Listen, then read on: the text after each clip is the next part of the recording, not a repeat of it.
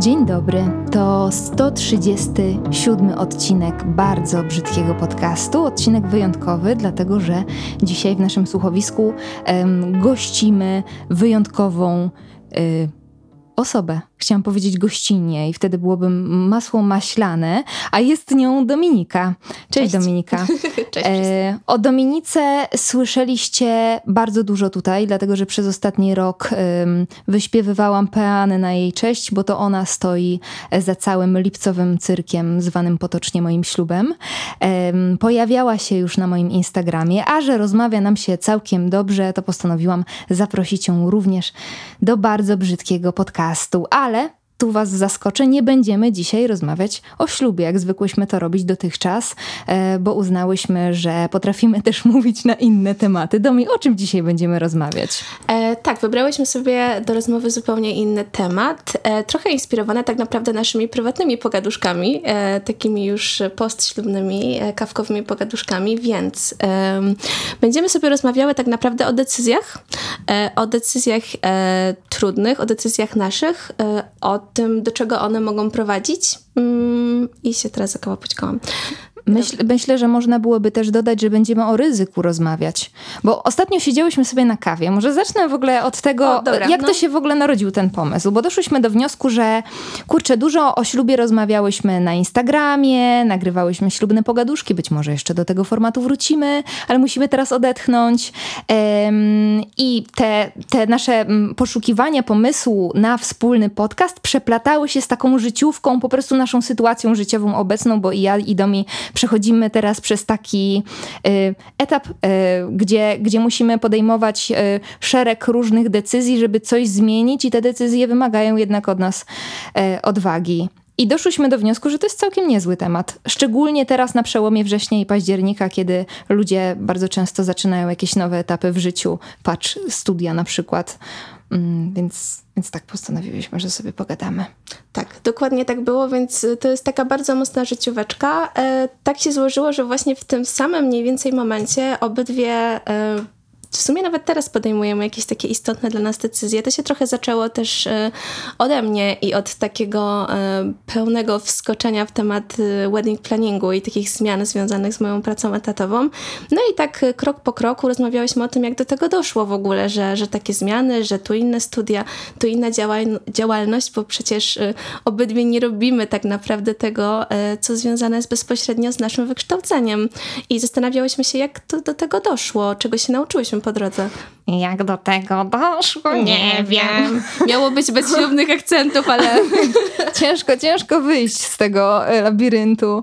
E, widzę, jak nam dźwięk w ogóle skacze. Mamy jeden mikrofon, rozmawiamy takie przytulone bardzo do siebie. Jest romantycznie. W bardzo dziwnej pozycji. E, dobrze, że wszystko odbywa się bez kamer. Także jeżeli będziecie słyszeli jakieś różnice w dźwięku, coś będzie inaczej niż w poprzednich odcinkach, to musicie nam wybaczyć.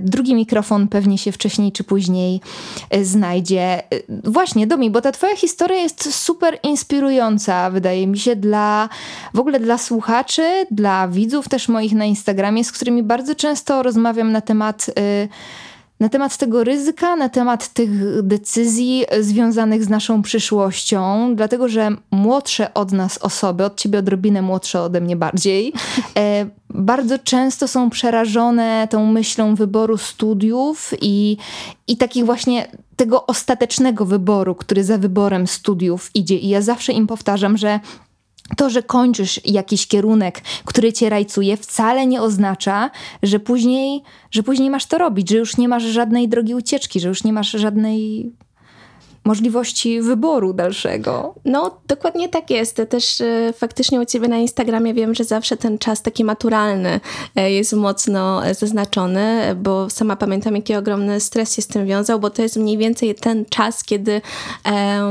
tak naprawdę jeden lub kilka e, egzaminów ma zdeterminować e, wybór studiów, no i później naszą ścieżkę kariery. Tak nam się wydaje, tak się przynajmniej mi wydawało w tamtym czasie.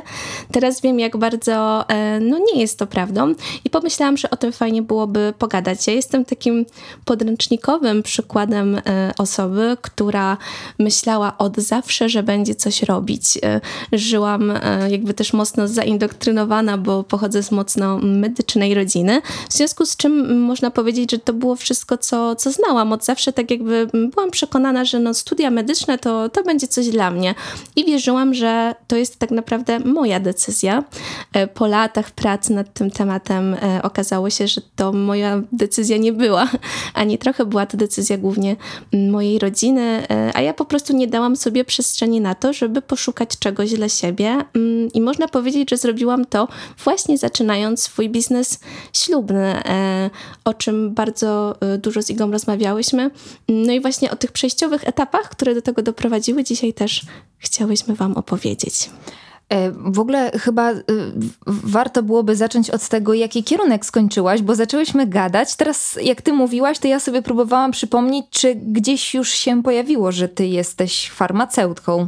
Pojawiło się na pewno u mnie na Instagramie. No właśnie, bo ciebie... mówiłyśmy o Insta... Nie, nie, mówiłyśmy o Instagramie i na Instagramie na pewno wspominałyśmy, e, ale tutaj w przestrzeni podcastowej nie, chyba nie, bo zaczęłaś, e, bo zaczęłaś mówić o tym, że studia medyczne, ale Dominika jest um, panią za apteki tak. dyplomowaną. Tak, tak właśnie jestem e, magistrem, magisterką farmacji i tak naprawdę jeśli chodzi o mój taki mm, sta staż, czas zawodowy, no to przepracowałam e, najwięcej czasu w aptece. Pracowałam też przez chwilę jako analityczka kliniczna, miałam też staż w szpitalu, więc e, dużo tego było, wszystko związane tak naprawdę mocno z, z farmacją. Mm, no w aptece przepracowałam ponad 3 lata, to jest kupa mm. czasu no.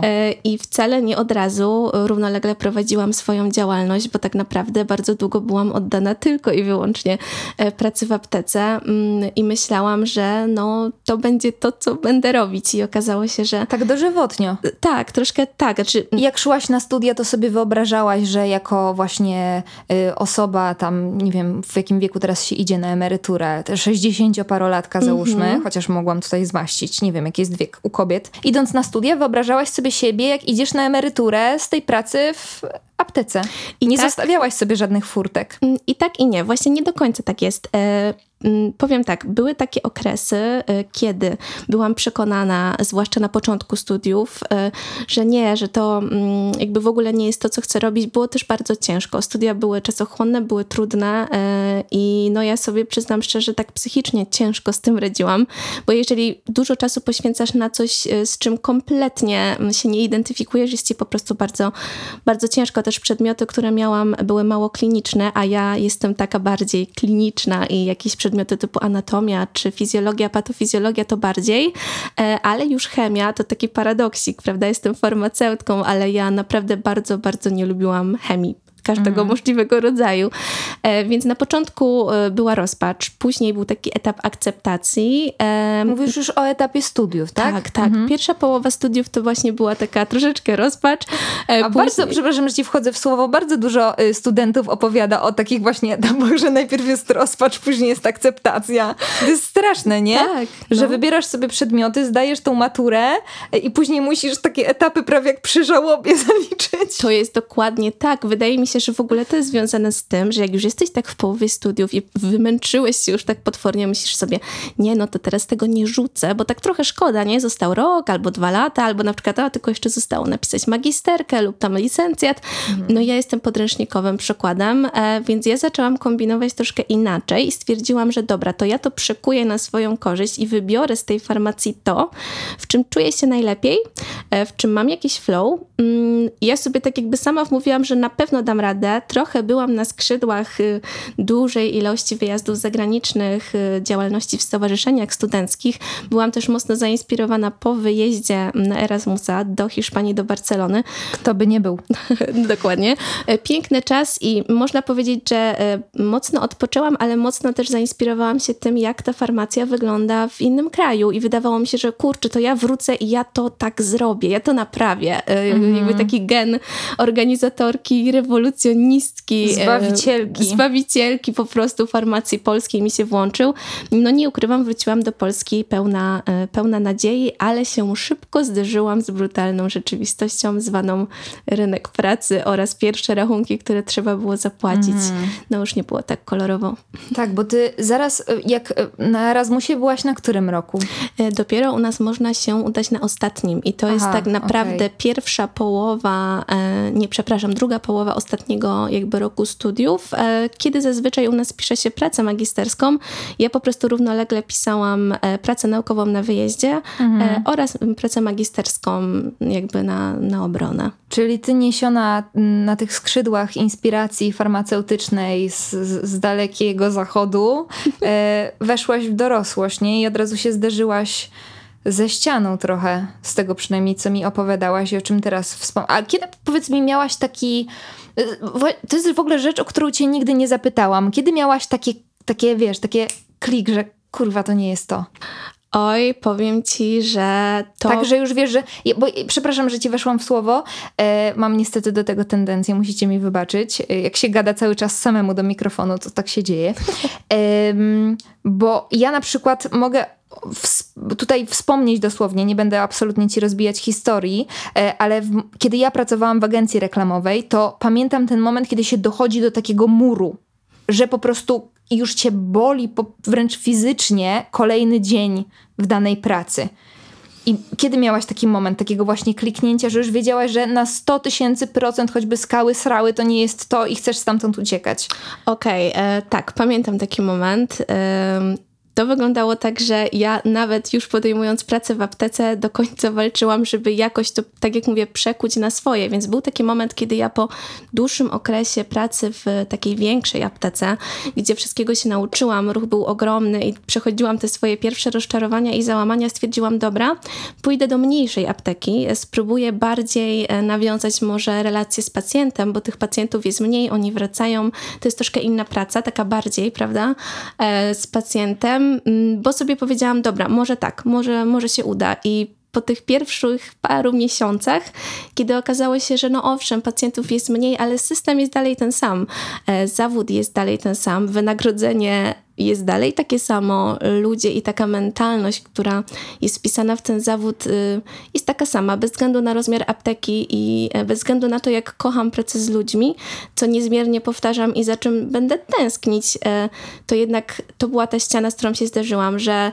to mogłaby być najmniejsza apteka. Ona by mogła mieć jedno okienko, ale ten system, który za to wszystko odpowiada, e, ja po prostu się w niego nie wpisywałam. Zderzyłam się ścianą, tak, ze ścianą tak naprawdę też w momencie, kiedy przestałam się się rozwijać. Mhm. I myślę, że po przeniesieniu się do nowego miejsca pracy poczułam, że no już tam dalej nic na mnie nie czeka, bo jeśli nie chcesz być kierownikiem apteki, to tak naprawdę cóż możesz dalej począć. Nie ma kolejnych szczebelków. Może są, ale nawet jeśli to one są takie troszkę mm, na papierze, typu specjalizacja mhm. do zrobienia. W sensie nie chciałabym teraz, e, bo być może będą tego słuchały osoby, które studiują farmację lub ją skończyły. To nie jest tak, że ja zniechęcam. Mówię tylko i wyłącznie o moim podejściu. Um, po prostu uważam, że osoby, które bardzo ciężko studiują, później jeszcze robiąc specjalizację, e, no nie są z tego tytułu później doceniane i nie mogą w pełni wykorzystać swoich możliwości. Mhm. A jeśli bym taką speckę robiła, to tego bym oczekiwała od rynku pracy. Jasne, jasne. Y, Dobra, może teraz coś o tobie. Y, weź opowiedz. Piesek zamruczał. Ciekawe, czy się nagrało. O, Jak się zwinęła w kłębuszek tutaj. Zrobiłyśmy ją w ogóle, wycyckałyśmy ją, bo wyszłam po Dominikę przed blok i e, Frania wyszła ze mną i była święcie przekonana, że idziemy już na długi spacer. A nie poszłyśmy ale obiecałam jej, że sobie jakoś to odbijemy. Nagrodę było tulanko od tak, cioci. było, ciocia tuliła. Ja mam o sobie opowiadać? No to może właśnie opowiedz o tym momencie, kiedy ty wiedziałaś, yy, że zderzyłaś się z tą ścianą nie do przeskoczenia.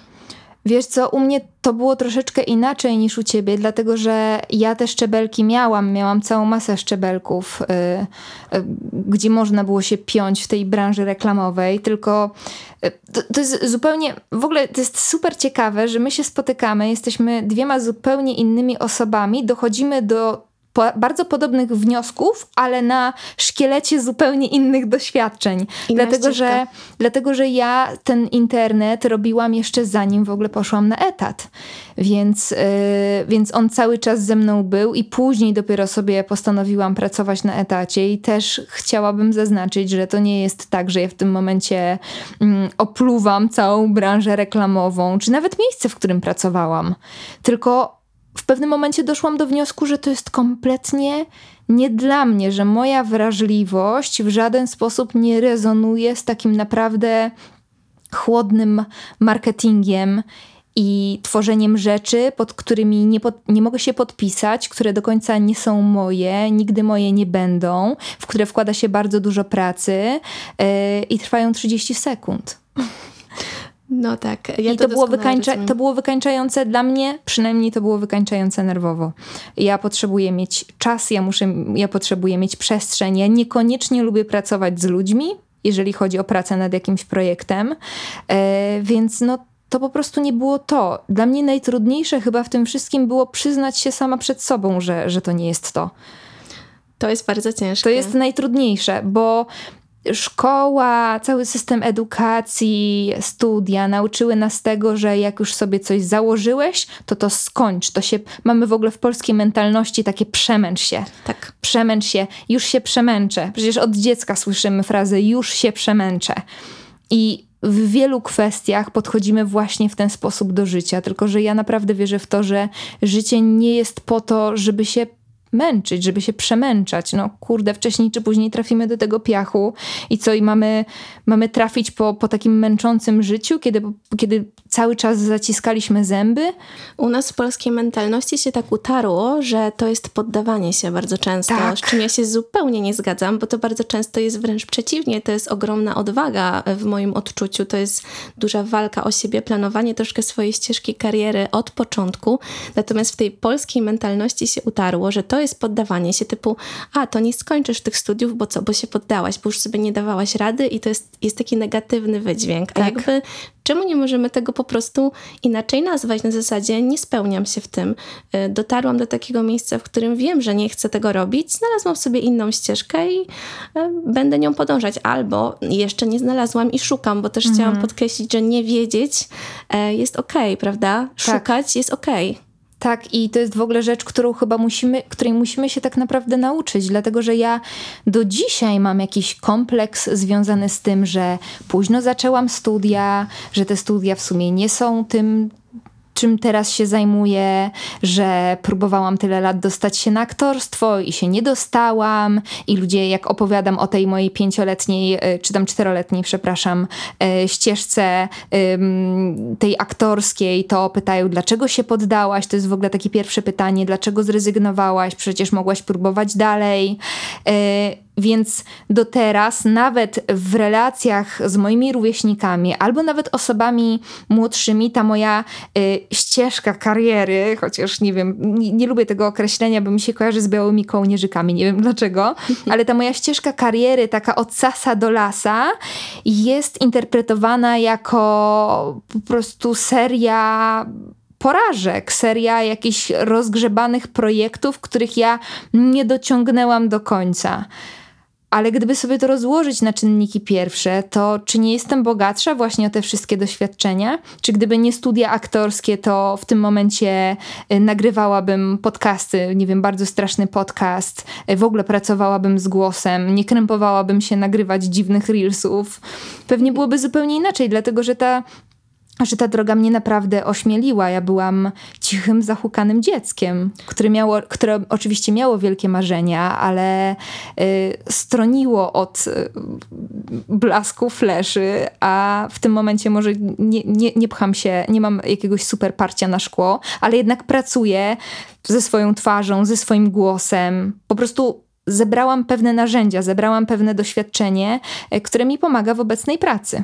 Dokładnie. Ja sobie tak jeszcze pomyślałam teraz, e, jak o tym wszystkim opowiadasz, że to jest fajny moment w rozmowie, żeby zadać takie pytanie, jakie były najtrudniejsze rzeczy, z którymi się trzeba było zmierzyć podczas właśnie e, tej zmiany ścieżki zawodowej. Bo tak sobie pomyślałam, że jeśli chcemy właśnie przekazać, że czasami bywa straszniej, bywa mhm. bardzo trudno, e, ale że warto, bo może jak opowiemy, że my też się zmagałyśmy z naprawdę, przynajmniej ja, bardzo ciężkimi momentami, e, to może to też komuś pomoże. Więc słuchaj, co było takie najtrudniejsze? Dawaj trzy rzeczy, które były najtrudniejsze w tej twojej ścieżce. Najtrudniejsze, tak jak już wspominałam zresztą, było ym, powiedzenie sobie, że to nie jest to, że znowu się poddałam, bo przez taki pryzmat postrzegałam tą moją zmianę planów, że znowu zrobiłam coś nie tak i chyba w ogóle rozprawienie się z samym sobą, z tym autosabotażystą wewnętrznym, z tym wewnętrznym dzieckiem, które ci płacze i mówi, że, że znowu dałaś ciała, jest najtrudniejsze. Cholernie trudne jest też powiedzenie bliskim, powiedzenie rodzicom, że Dominika właśnie y, kiwa głową, więc y, chyba to jest u nas bardzo podobne. Tak, totalnie. Y, to jest trudne, dlatego że nasi rodzice dorastali w trochę innych czasach. Dla nich studia są niezwykle istotne. Niezwykle istotne jest właśnie to wyższe wykształcenie i stanowisko, które ci zapewni byt, które ci zapewni jakąś, jakieś takie bezpieczeństwo. A w momencie, kiedy, kiedy to zmieniasz, kiedy uciekasz, kiedy kombinujesz, to zapala im się czerwona lampka, że kurczę, no nie jest bezpiecznie, nie jest bezpiecznie dla mojego kurczaczka. Bo ja na przykład tak. w przypadku moich rodziców, ja wiem, że to nie wynikało z ich złych zamiarów, z ich złych chęci, ale mama, teraz byłam w weekend w Krasnym Stawie, opowiadała mi, że jak przygotowywałam się do tych wszystkich egzaminów do szkół aktorskich i te egzaminy mi nie wychodziły, to ona po prostu płakała, bo ona wiedziała, że, że źle się dzieje, że po prostu jestem zagrożona w tym momencie, że, że nie idę taką ścieżką, która w jej mniemaniu byłaby bezpieczna. Więc musimy to rodzicom wybaczyć. Niemniej ta reakcja na nasze plany, różne, dziwne w ich mniemaniu, bywa różna właśnie. Często no. związana z gniewem, z bardzo silnymi emocjami. Nie wiem, Domi, czy chcesz tutaj coś dodać, czy. E, mogę powiedzieć, jak to wyglądało u mnie, bo e, jest dużo podobieństw, e, zdecydowanie. Ja bym chyba zaczęła od tego, co było tak personalnie dla mnie najtrudniejsze. Paradoksalnie chyba okazuje się, że były to finanse, dlatego że ja też, no nie da się ukryć, że moment, w którym zdecydowałam się iść w cudzysłowie na swoje, no trafiłam na taki trudny ekonomicznie czas, bo wszyscy wiemy, co jest grane teraz, inflacja i jakby no dużo, dużo się dzieje. I tak naprawdę z każdej strony e, też docierają takie komunikaty, że no, w tym momencie rezygnować z etatu albo w tym momencie zakładać własną działalność, czy coś tutaj e, kombinować, no to jak sobie w łeb szczelić trochę mm. i ludzie się nie krępują zupełnie z takimi komentarzami. No ja to przyjmuję dzielnie na klatę. E, powtarzam sobie, że no czekałam wystarczająco długo, lepszego momentu nie będzie. no jest takie powiedzenie, że nigdy nie ma dobrego czasu na pewne rzeczy. Ja uważam, że nie ma czegoś takiego jak dobry czas na spełnianie jakichś swoich, y, w tym wypadku, aspiracji zawodowych, mhm. Y, po prostu albo działasz, albo nie. Więc nie ukrywam, że numer jeden to, to właśnie była ta obawa o finanse, e, no bo też y, możemy sobie tutaj tak pięknie opowiadać o, o tych decyzjach, ale no ten aspekt taki praktyczny, no daje w kość i trzeba sobie to zaplanować, tak? tak. Czy to mieć jakąś poduszkę powietrzną, czy poduszkę powietrzną, poduszkę pieniężną, chciałam powiedzieć, e, jakąś taką, mm, jakieś zabezpieczenie, trzeba sobie to przekalkulować. Oczywiście do tego zachęcam. E, natomiast e, to był mój numer jeden. I numer dwa, zbieżnie bardzo z tym, co powiedziała Iga. No rodzice, e, przede wszystkim rodzice, e, rodzina, bo tak jak mówiłam na początku, pochodząc z takiego dosyć konserwatywnego, medycznego środowiska, no powiedzieć nagle, że ja tutaj sobie działam w branży de facto rozrywkowej, no to to jest, e, no to jest rozpacz, no, no to jest rozpacz, to jest w ogóle jakiś synonim porażki trochę. To porzucenie etatu się totalnie tutaj kojarzy z wejściem na jakiś grząski, niebezpieczny bezpieczny grunt, taki, którego po prostu mam wrażenie, no nasi rodzice nie rozumieją, do czego też mają prawo. I się staram oczywiście tłumaczyć też, tak jak Iga jestem na bieżąco z takimi rozmowami właśnie teraz pod tytułem Mamo, dlaczego to zrobiłam? No i dużo słyszę takich komentarzy pod tytułem Może ja do tego jeszcze nie dojrzałam, jestem po prostu inna, jestem bardziej konserwatywna, ja tego nie rozumiem, e, potrzebuję czasu, tak, żeby, żeby zrozumieć. No i mm, pierwsze, co usłyszałam, to było, że się martwię. No i to jest właśnie e, to, o czym Iga też powiedziała, że czasami główny motor napędowy do tych komentarzy to jest strach i to trzeba, trzeba rodzicom wybaczyć. No ja po prostu powtarzam, że, że dam sobie radę, tak, że jeżeli coś będzie się działo, no to przecież będę e, interweniowała, będę zmieniała e, jakieś swoje plany. Natomiast walczę i na razie daję radę. Tak. Ja jeszcze dodam, tak sobie będziemy przez tak na zakładkę trochę rozmawiamy, bo e, Domi mówiła o tym aspekcie finansowym i on też e, w moim przypadku nie był wcale oczywistością i do teraz nie jest oczywistością. Ludziom się wydaje, że jak ktoś e, jest influencerem, Robi to zarabia tak, to zarabia masę kabony, ale no nie zawsze tak się dzieje i trzeba przede wszystkim się nauczyć w ogóle planować swoje wydatki y, w momencie, kiedy zakłada się własną działalność, kiedy się przechodzi na swoje, dlatego że dużo się mówi o tym przechodzeniu na swoje y, i y, dla wielu osób to jest w ogóle marzenie i taki wyznacznik fajności życia, że ma się własną działalność, że się jest na własnym garnuszku, jest się swoim sterem żeglarzem i okrętem, ale to jest tak naprawdę olbrzymia odpowiedzialność. I praca na etacie, bądź co bądź, daje ci y, pewien komfort postaci tego, że masz ZUS zapłacony, że masz wiedzieć, podatki zapłacone, nie musisz wiedzieć, co to jest księgowa, więc warto w ogóle rozważyć yy, wszystkie za i przeciw. Jeżeli teraz na przykład siedzą dwie baby przy mikrofonie, które poszły na swoje, więc domyślam się, że to będzie dla części z Was inspirujące też właśnie w kierunku powzięcia odpowiednich kroków do wolności. Yy, ale trzeba się po prostu, trzeba się dobrze zastanowić, i jak się już dobrze zastanowić, to w, zastanowisz, to w to idź po prostu. Trzeba I, mieć plan. I poducha finansowa jest, y, jest istotna. To znaczy, to nie, nie chodzi, żeby, wiecie, odkładać jakieś niesamowite pieniądze. Bajońskie sumy. Bajońskie sumy, tak? Tylko żeby po prostu mieć jakieś zabezpieczenie, dlatego że w tej własnej działalności bywają przeróżne momenty bo czasami się zarobi więcej, a czasami się zarobi nic. No, tak, bo... I wtedy trzeba się ratować.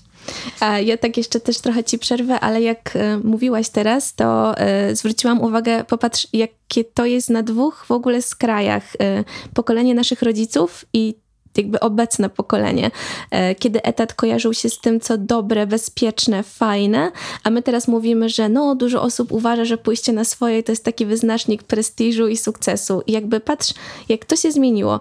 E, jak Ciekawe, my... co będzie kolejnym etapem, nie? Też jestem bardzo ciekawa, w jakim kierunku to zmierza, bo ja się zgadzam w stu procentach, że tak dookoła, ja w ogóle zanim w jakikolwiek sposób e, zaczęłam działać na swoim, to z no, takim nieskrywanym podziwem obserwowałam. Nawet ciebie przecież. Mówiłam ci nieraz, że jestem bardzo zainspirowana tym, co robisz na takich początkach e, naszej współpracy, kiedy ja tak naprawdę rozkręcałam jeszcze mocno swój biznes. Mówiłam, że bardzo mnie inspiruje to, co robisz mm, i to było dla mnie takie wow, więc ja się z tym zgadzam. Natomiast no, dla pokolenia naszych rodziców to zdecydowanie nie jest wow. Znaczy, wiesz co, dla, że, bo jestem pewna, że moi rodzice będą słuchali tego podcastu e, i ja myślę, że dla moich rodziców trochę to, co robię w tym momencie, powiem nieskromnie. Oczywiście bywa różnie, bo ty mówisz, że, jest, że byłaś mną zainspirowana i że to było wow, po czym przypominam sobie mój mindset w tym całym bałaganie zewnętrznym i wewnętrznym i ciągłej walce z samą sobą i odpędzaniu tych myśli, że mi zupełnie nie idzie. E, jest duży kontrast, e, ale moi rodzice w tym momencie mi szczerze mówią, że oni mnie podziwiają właśnie za tę odwagę. Którą, którą mam. Wiesz, ty, ty rzucasz, e, ty rzuciłaś robotę w inflacji, ja rzuciłam w pandemii. Więc to też Dwie było... gwiazdy, tak, jakby dwie, mądrych decyzji. Dwie gwiazdy, dwie przedsiębiorczynie. tak, bizneswoman po prostu e, jak stąd do wieczności. Tak, więc, e, więc myślę, że oni są ze mnie dumni, ale w momencie podejmowania tych trudnych decyzji, tak jak wspominałyśmy już, e, nie wiem, czy rozumieli je do końca. Ale zrobię wszystko, żeby zrozumieli. Myślę, właśnie chciałam powiedzieć, że mieli pełne prawo nie rozumieć. Myślę, że moi rodzice też teraz jeszcze nie rozumieją. Nie wiem, czy będą słuchać tego podcastu, e, może. Mam nadzieję, że kiedyś dojdę do tego etapu, że też e, będę mogła nieskromnie powiedzieć, że są e, ze mnie dumni. Na razie mm, daję im czas i przestrzeń, żeby się po prostu oswoili z moją decyzją, bo w pełni rozumiem, że to jest no, mocny szok. Także nie naciskam. Tak, ale tu w ogóle warto byłoby dodać, że, bo mówimy o tym, że zależy nam na tym, żeby rodzice byli z nas dumni, ale warto też dodać rzecz, którą też już powtarzałam, że nie żyjemy dla rodziców. Trudne, acz prawdziwe, tak. Że nie żyjemy dla rodziców, ba, nie żyjemy po to, żeby zaspokajać ich ambicje i ich plany i ich marzenia. Bo w ogóle niczyje, do, tak sobie powiedzmy, tylko i, wyłącznie, swoimi. tylko i wyłącznie własne, ale wciąż pokutuje takie e, przekonanie, że się na przykład idzie e, na studia dla rodziców, no to ja. żeby odbębnić, żeby, żeby i, i to jest w ogóle, mam nadzieję, że to pomału będzie ewoluowało i że zaczniemy myśleć bardziej o sobie, ale wciąż ta reakcja rodziców na nasze decyzje jest bardzo ważna i z punktu widzenia takiej osoby trzeciej zbyt ważna, że najpierw muszą być najpierw musimy słuchać własnego serca, dopiero później zdania rodziców. Nie twierdzę, że nigdy nie mają racji. Oczywiście przeżyli więcej tego życia, więc e, na pewno mają jakąś inną perspektywę, z której możemy skorzystać, ale przede wszystkim trzeba myśleć o własnych potrzebach. I to jest trudne. Bardzo. Ja tak sobie teraz pomyślałam, bo e, zaczęłyśmy jakby od tych trudnych decyzji. Mm, pomyślałam sobie, że może to jest dobry moment, żeby opowiedzieć o takiej mojej pierwszej e, decyzji. I tutaj tak, mojej to jest e, taki eufemizm, bo właśnie nie do końca mojej decyzji, która została podjęta głównie w związku z oczekiwaniami moich rodziców. Już Wam powiem, dlaczego ta historia może będzie trochę słodko-gorzka, ale morał e, będzie raczej taki in plus, e, ponieważ ja bym chciała tutaj głównie przekazać, że nawet jeśli gdzieś tam po drodze podejmujemy decyzję niekoniecznie e, swoją i dla siebie, to zawsze jest czas, żeby o siebie zawalczyć, bo fakt faktem ja zaczęłam od, od tego, że trochę, no, mm, poszłam na studia zupełnie niezwiązane z tym, co robić bym chciała, ale też oddaję sobie to, że do końca nie wiedziałam, bo nie było tej przestrzeni. Natomiast to, o czym chciałam powiedzieć, to, że mimo wszystko, mimo tych trudnych studiów, tych momentów takiego totalnego załamania i takiego zadawania sobie pytań, co ja tu robię i, i po co i dlaczego, co będę robić po studiach, jak widać, udało mi się jakoś e, finalnie wyjść na swoje, więc jakby trochę zawsze jest na to czas. Nie mówcie sobie tak, że a już za późno, mm, a teraz to już nie. Jakby da się, naprawdę. Tylko trzeba, trzeba o siebie zawalczyć, trzeba znaleźć pomysł. E, no i czasem tak mm, pójść za intuicją. Także mm, w momencie, kiedy nawet zostałam poniekąd, no nie że zmuszona, ale mocno tutaj Um, zainspirowana. O, tak dokładnie, zainspirowana. Bezpieczne, Bezpieczne słowo. słowo przez kogoś innego. I jak widzicie, no wybrnęłam z tego. Było, było dużo płaczu, było dużo frustracji. To jest temat, który mm, no naprawdę przepracowuję go od, od dobrych paru lat, ale jak widać, here I am. Mhm. Tak, w ogóle podjęłaś bardzo ważną też rzecz, e, którą gdzieś tam sobie wynotowałyśmy też, jak sobie zastanawiałyśmy się, o czym my w ogóle będziemy rozmawiać, to wynotowałyśmy sobie też ten taki lęk przed tym, że na coś jest już za późno, nie? I o, tak. bo y, też system edukacji nam robi krzywdę. I o. też to starsze pokolenie nam robi krzywdę w takim przekonaniu, że poszczególne etapy życia są przeznaczone na określone rzeczy. Masz tyle a tyle lat, kończysz studia, masz tyle a tyle lat, zakładasz rodzinę, rodzisz dzieci i tak dalej, i tak dalej. Odhaczasz kolejne. Odhaczasz te kolejne etapy, które są przypisane y, określonym odcinkom y, czasu. Mhm. Ale to nie jest prawda. To znaczy, to oczywiście są, jest najlepszy czas na wszystko, y, ale to wcale nie zamyka ci furtek do tego, żeby próbować, żeby kończyć kolejne studia, albo żeby ze studiów zrezygnować na ostatnim roku. Dlaczego nie? Skoro się dusisz, skoro nie potrafisz wyjść z domu bez kołatania serca, to po prostu rzuć to w cholerę i zacznij od początku. Dokładnie. E, ja sobie tak teraz przypomniałam, e, jak właśnie wczoraj rozmawiałam z moją mamą i długo, długo tłumaczyłam właśnie swoją całkiem mm, świeżą decyzję. Mm, no i w pewnym momencie e, moja mama, tak chyba chcąc troszeczkę wziąć mnie pod włos, zapytała: No dobrze, a co jeżeli twoje dziecko nie chciałoby iść na żadne studia, nie chciałoby mieć żadnego wykształcenia? I, i to miał być taki cios, bo niby ja się tu miałam jakoś złamać i powiedzieć o nie najgorzej, a ja mówię, jakby jak najbardziej w porządku. E, są ludzie, którzy wykonują zawody, gdzie te studia faktycznie były zbędne i myślę, wszyscy teraz wiemy, że tego jest bardzo sporo, ale przede wszystkim e, powiedziałam mojej mamie mm, mniej więcej słowo w słowo coś takiego, że chciałabym, żeby moje dziecko w pierwszej kolejności było szczęśliwe, żeby wykonywało zawód, który e, jakby w żaden sposób nie szkodzi ani temu dziecku, ani nikomu innemu, żeby jakby moralnie też y, wszystko było w porządku. no i jakby jest okej. Okay. To nie mhm. musi być e, lekarz, to nie musi być prawnik, to nie musi być e, e, jakby, że jeżeli moje dziecko powie mi na pewnym etapie, że nie chce iść na studia, to w porządku. Ja tylko po prostu zapytam, jaki ma plan, bo plan warto mieć, e, mhm. albo chociaż powiedzieć, że czegoś w tym momencie szukam. no i tak mniej więcej brzmiała moja odpowiedź. No, trochę zapadła cisza po drugiej stronie, bo to jest właśnie, e, no to jest nowe, to jest ciężko zrozumieć. Tak, w ogóle mi się wydaje, że będziemy trochę inaczej już, wy... jeżeli trafią nam się bąble, to mhm. będziemy inaczej te bąble wychowywać niż pokolenie e, naszych rodziców. Chociaż akurat moi rodzice w tej kwestii e, nie są aż tak restrykcyjni. Dla... I w ogóle jestem im bardzo wdzięczna za to, że nam, mi i mojemu bratu dali olbrzymią wolność. Było to dawanie wolności bardzo często przez zaciśnie... zaciśnięte zęby. Ja to wiem, bo podje... podejmowaliśmy z moim bratem bardzo dziwne decyzje decyzje niekiedy, e, ale dało nam to tę przestrzeń w głowie, dzięki której się nie boimy podejmować tych decyzji w taki sposób bezkompromisowy. A teraz jeszcze sobie tak e, pomyślałam o tym słynnym e, powiedzonku, które ty też przywołałaś w momencie, kiedy planowałyśmy sobie te nasze pogaduszki, e, mianowicie powiedzenie bój się i działaj. Mhm. Bo to, o czym też chciałyśmy powiedzieć, to, że ten strach, który towarzyszy właśnie podejmowaniu tych decyzji, on jest jak najbardziej okej, okay, bo my was tutaj absolutnie nie chcemy przekonywać do tego, że my to sobie tak, wiecie, dziarsko wkroczyłyśmy w temat, w ogóle pozbawione jakichś obaw, lęków, czy nawet nierzadko frustracji. Miga zaraz wypowie się w swoim imieniu, ale z mojej strony ogrom, ogrom naprawdę e, lęku i strachu był.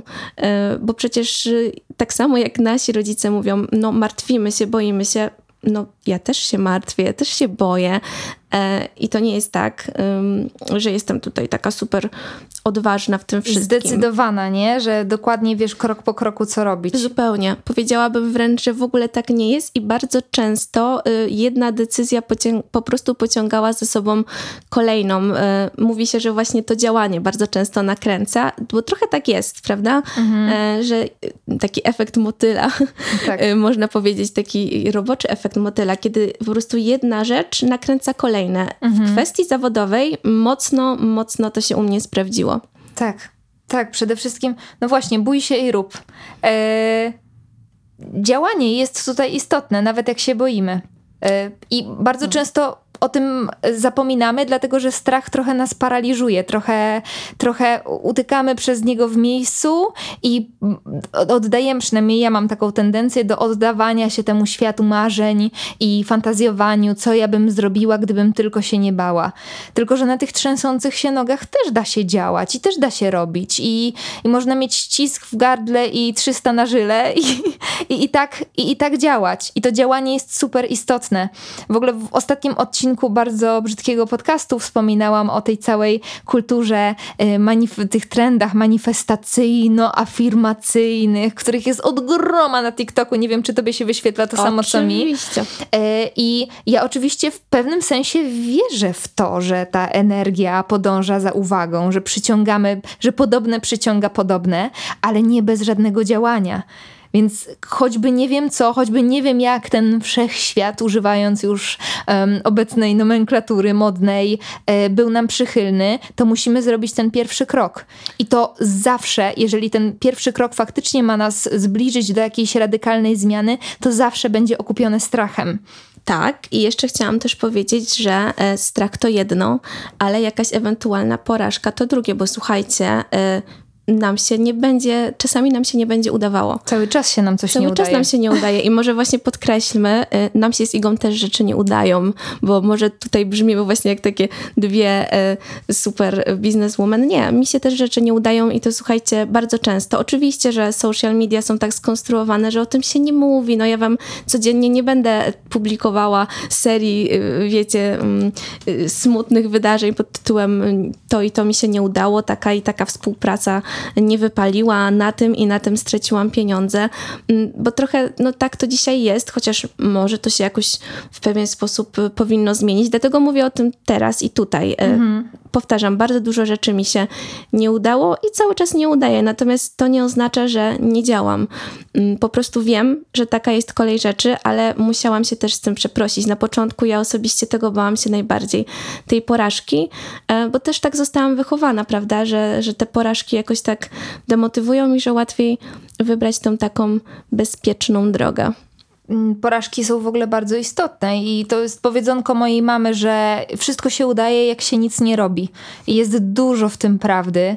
E, przypomniał mi się teraz, nie chcę robić dubla, dlatego że ja w ostatnim dosłownie odcinku podcastu też o tym mówiłam, że ta e, kultura sukcesu internetowa, e, instagramowa pozwala nam myśleć, że sukces przychodzi z dnia na dzień, w jedną noc ktoś staje się gwiazdą e, i tak naprawdę dzieje się to wszystko bez wysiłku to zawsze jest okupione potem łzami i całą serią porażek.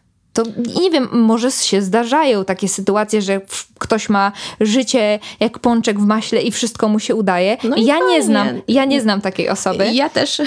Ale żeby nie dublować tego, co mówiłam, to przypomniał mi się teraz odcinek e, serialu na Netflixie. Um, on się nazywał Toys That Made Us, chyba tak. Opowiadał historię różnych film zabawkarskich e, i najbardziej zainspirował mnie odcinek dotyczący Lego i tego, ile ta firma po drodze przeżywała totalnych porażek. Ja wiem, że to jest może mniej inspirujące niż y, moment, w którym byśmy mówiły o jakiejś fizycznej osobie, ale ta firma jest ikoną w zasadzie już na wieki wieków. Lego, każdy, każdy zapytana, każda zapytana osoba na świecie odpowie ci, czym jest Lego. I wydawałoby się, że ta firma działa prężnie od od zawsze, a tak naprawdę te wszystkie wzloty i upadki były wręcz wpisane w ich DNA i było to bardzo inspirujące, dlatego że te osoby non-stop w drodze na szczyt musiały upadać i nie upadać sobie na jedno kolano, tylko się wypierniczać na gębę i wstawać i iść dalej.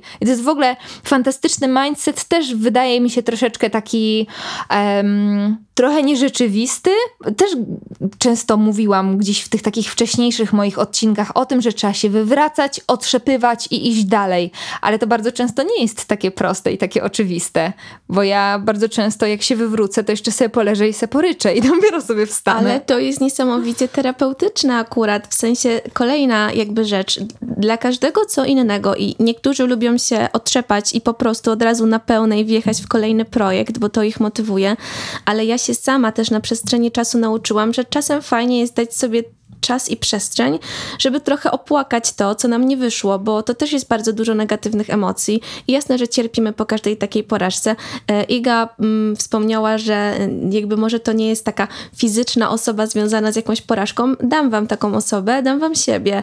E, opowiem teraz historię o tym, jak ja upadłam na dupę i to de facto na samym początku w ogóle myśli o własnej działalności. Mianowicie e, to też nie jest coś, o czym rozmawiałyśmy. Na pewno nie padło to tutaj. Ja w ogóle nie znam chyba chyba tej historii. Nie znasz tej historii? Opowiadaj. E, no to było tak, że ja w momencie, kiedy poszłam na swoje pierwsze szkolenie wedding planerskie, które mi pozwoliło uzyskać certyfikat jakby możliwość też wykonywania e, tego zawodu, e, ja poszłam na to szkolenie tuż przed wybuchem pandemii. I tak naprawdę wydałam na to szkolenie wszystkie praktycznie swoje oszczędności z myślą o tym, już kalkulując sobie radośnie w głowie, jak to mi się po pierwszych zleceniach to wszystko pięknie zwróci. Powiem więcej, już miałam z tyłu głowy ślub, który miałam planować, pierwszy. E, to był akurat e, gdzieś tam ślub znajomej osoby i to wszystko było, wiecie, to miało być takie piękne, fajne. Ja miałam zdobyć kompetencje i ruszyć na pełnej. No, skończyło się to tak, że skończył się kurs, e, wybuchła pandemia, cała branża ślubna zamarzła. Wszystkie kontakty, które miałam nawiązać, gdzieś tam pozakopywały się, tak, i próbowały ratować swoje biznesy. Ślub, który miałam organizować, się nie odbył był, bo nie mógł się odbyć, e, bo, bo jakby limity pozamykane w ogóle sale i, i, i tak dalej. No i słuchajcie, nic tylko siąść i się rozpłakać, bo de mhm. facto ani pieniądze mi się nie zwrócą, ani ja nie mam co robić. E, jedyne, co na mnie czekało, to fartuch i apteka, którego miałam w tym momencie już serdecznie dość. Zwłaszcza, że wtedy to miałaś w ogóle jakiś plac boju, nie? W sensie tak, ja, o matko. ja wtedy jeszcze się w ogóle nie znałyśmy, ale jak sobie myślałam o osobach pracujących wtedy w aptece, to mi się płakać chciało. Nie dość, że była tam kupa ludzi, yy, wszyscy walczyli jak w apokalipsie zombie o, o przeżycie, to jeszcze w mojej głowie wy naprawdę narażaliście życie, bo na początku w ogóle tej pandemii nie wiadomo było, co to do końca jest, czy to mm, może zabić tak. i tak dalej. I miałam wrażenie, że y, osoby, farmaceuci to jest taka pierwsza linia frontu, po prostu kamikadze. Powiem wam, że jak Iga teraz o tym mówi, to mam ciarki i mi się aż po prostu chcę trochę płakać, bo ja pamiętam siebie z tamtego okresu. E, o tym też się nie mówię, nigdy w ogóle o tym nie opowiadałam. Pierwszy raz w ogóle podjęłam ten temat e, w artykule, który pisałam na dniach dla czasopisma farmaceutycznego, gdzie trochę właśnie nakreślam e, ten czas, ale to w swoim czasie też może, może wam udostępnię. W każdym razie, słuchajcie, to było trochę tak, że my się po prostu z dnia na dzień dowiedzieliśmy, że jest jakiś straszny wirus. Jedyne, co mieliśmy do dyspozycji, to te straszne filmiki, które fruwały po Instagramie, YouTubie i TikToku TikToku ci ludzie gdzieś padający w ogóle na ziemię w, w kolejkach do szpitala. E, i ja nagle musiałam wstać rano z myślą, że wszyscy tak naprawdę przeszli na zdalne, a ja wstaję rano i ja idę i muszę się z tym zmierzyć. I ja w sumie nie wiem, czy ja wrócę do domu dzisiaj i, i ja się pochoruję, czy ja się nie tak. wiem, co, co, w ogóle będzie, co mi będzie. Ja byłam, słuchajcie, przerażona. E, pamiętam, jak o tym rozmawiałam z, z moim narzeczonym, jak, jak właśnie nawet on mm, gdzieś tam pracował w pewnym momencie w takim no, łagodniejszym systemie, aczkolwiek też pracował nie pracował zdalnie i my obydwoje byliśmy po prostu przerażeni. Ja e, no, codziennie pamiętam taka anegdota, jak ja na samym początku codziennie kolejne fartuchy prałam w jakiejś turbo wysokiej temperaturze w pralce, mm. bo nie wiedziałam w ogóle co zrobić mm jak mhm. sobie jakby z tym radzić. Po prostu wracałam z tej pracy, my się z Kubą nie witaliśmy z moim narzeczonym. E, wiecie, to było takie łamiące trochę, że, że nie się nie przytulamy, nie witamy się tym buziakiem na dzień dobry, tylko ja od razu leciałam, ściągałam ubranie, wrzucałam to wszystko do pralki, żeby to się wyprało, bo żeby zabić tego strasznego wirusa, bo my nic nie wiedzieliśmy, mhm. a tak się baliśmy o siebie i o osoby, które, które kochamy. Słuchajcie, ten stres, y, no to jest to jest nie do opisania. To, to jest jakiś rodzaj traumy, tak. e, która się wydarzyła po drodze, więc naprawdę aż mnie całą teraz telepie, jak o tym mówię. Skoro my w naszych ciepłych domkach mieliśmy traumę związaną z, nie wiem, z wyjściem do żabki, e, to w ogóle nie, nie jestem w stanie przeprocesować, e, co musie, musiały czuć właśnie te osoby, które płynęły przez to miasto duchów, takie wymarłe, do tych Jezu, miejsc, tak. gdzie czekali ludzie. Bo to, jest właśnie, ludzi. bo to jest właśnie najlepsze, że przemieszczałeś się, przemieszczałaś się pustym miastem, a przy aptekach po prostu były ogniska. Tak, chleba i igrzysk po prostu, walka o paracetamol. Tak, no bo ludzie się bali, ludzie chcieli kupować sobie leki na zapas. Też y, były różne różne plotki, tak, że wszystko zamkną, apteki też zamkną, no przecież co się tam nie działo. No i słuchajcie, też y, radzić sobie ze swoim strachem, ale też ze strachem ludzi, tak? Bo te wszystkie emocje na was spływają. Ludzie byli e, wystraszeni, ludzie byli sfrustrowani, byli źli, e, nierzadko wyładowywali się na nas, także mm, no, nie ukrywam, że być może to też mocno wpłynęło na moją decyzję, tak? E, o zmianie zawodu. Ja co prawda wtedy też miałam takie poczucie, bo myślę, że każdy z nas, każdy z nas farmaceutów miał taki moment, że nie wiem, wiem, po prostu rzucam to w cholerę teraz, bo już sobie psychicznie nie radzę, ale z drugiej strony myślałam sobie, kurczę, no ale to jest ten czas, kiedy mój zawód też jest taki potrzebny. Mhm. Miałam takie poczucie obowiązku. Misji, nie? No trochę mi się włączyła taka misja, że to nie jest czas na to, żeby, żeby odchodzić, że jakby no tym ludziom trzeba pomóc. Mhm. E, no więc to mnie też zmotywowało, żeby zostać, ale no nie ukrywam, że kiedy pandemia już się uspokoiła, to to wszystko mnie tak uderzyło chyba ze zdwojoną siłą. Mhm. Myślę, że pandemia też w twoim wypadku przypadku przyspieszyła ten proces przechodzenia na tak. drugą stronę mocy. Zdecydowanie. E, dlatego, że to musiało być dla ciebie bardzo e, wykańczające. E, jak mówiłaś, to sobie uświadomiłam, ile już rzeczy powiedziałyśmy i jak nam się rozmawia. My miałyśmy wynotowane jakieś punkty, ale ta rozmowa w zasadzie sama płynie. Sama płynie, no. Ciekawe, ciekawe czy to będzie strawne, ale wydaje mi się, że tak. Ja mam taką nadzieję. Zobaczymy. E, Natrzaskałyśmy trochę tego materiału, nie? Trochę natrzaskałyśmy i się zastanawiam, czy... Czy to, czy to ciągniemy, czy, czy już, już dojść? Tak, czy to jakoś nie ten, może nie, nie przerwać, bo te najważniejsze rzeczy już powiedziałyśmy. Tak, wydaje mi się, że tak. Jakby możemy zrobić jakieś takie podsumowanie, chociaż ja się starałam tak domykać każdą myśl jakimś takim e, właśnie mhm. wnioskiem ostatecznym, więc nie wiem, czy jeszcze to podsumow podsumowujemy. Można to podsumować słowo. E, w kilku punktach. Po pierwsze, bój się i rób. Po drugie, żyjesz dla siebie, nie dla babci, nie dla cioci, nie dla rodziców i twoje decyzje też są twoje, niczyje inne.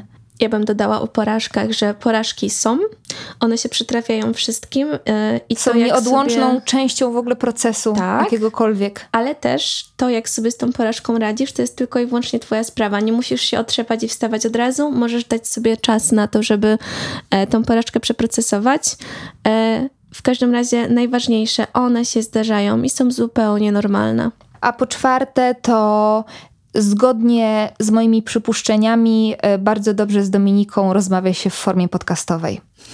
Mi też się bardzo podoba. Ja jeszcze dorzucę ostatni wniosek, e, bo teraz mi tak wszedł e, do głowy. Pamiętajcie, że tej brzydkiej czarnej, smutnej i trudnej strony prowadzenia własnego biznesu się bardzo często w mediach społecznościowych nie pokazuje. Niech was to nie zniechęca, bo czasami wydaje mi się, że gdybyście widzieli, jak bardzo ludzie nieraz dostają pod dupie, to może byłoby wam łatwiej, bo byście nie czuli się tak źle z jakimiś swoimi ewentualnymi gorszymi momentami. O tym się nie mówi, a może się powinno czasem, nie? Ale y, to nie jest zawsze takie hop Nam się tak. wszystkim wcale tak gładko to nie potoczyło to Instagram nam przedstawia taki sukces e, w glorii chwały, on zawsze jest okupiony kilkoma siniakami i po prostu trzeba się z tym liczyć. Te siniaki nie określają was, tylko wasze samozaparcie. I jeszcze jedną ważną rzecz powiedziałyśmy, że rezygnacja z jakiejś rzeczy, zmiana naszej drogi nie jest równa porażce.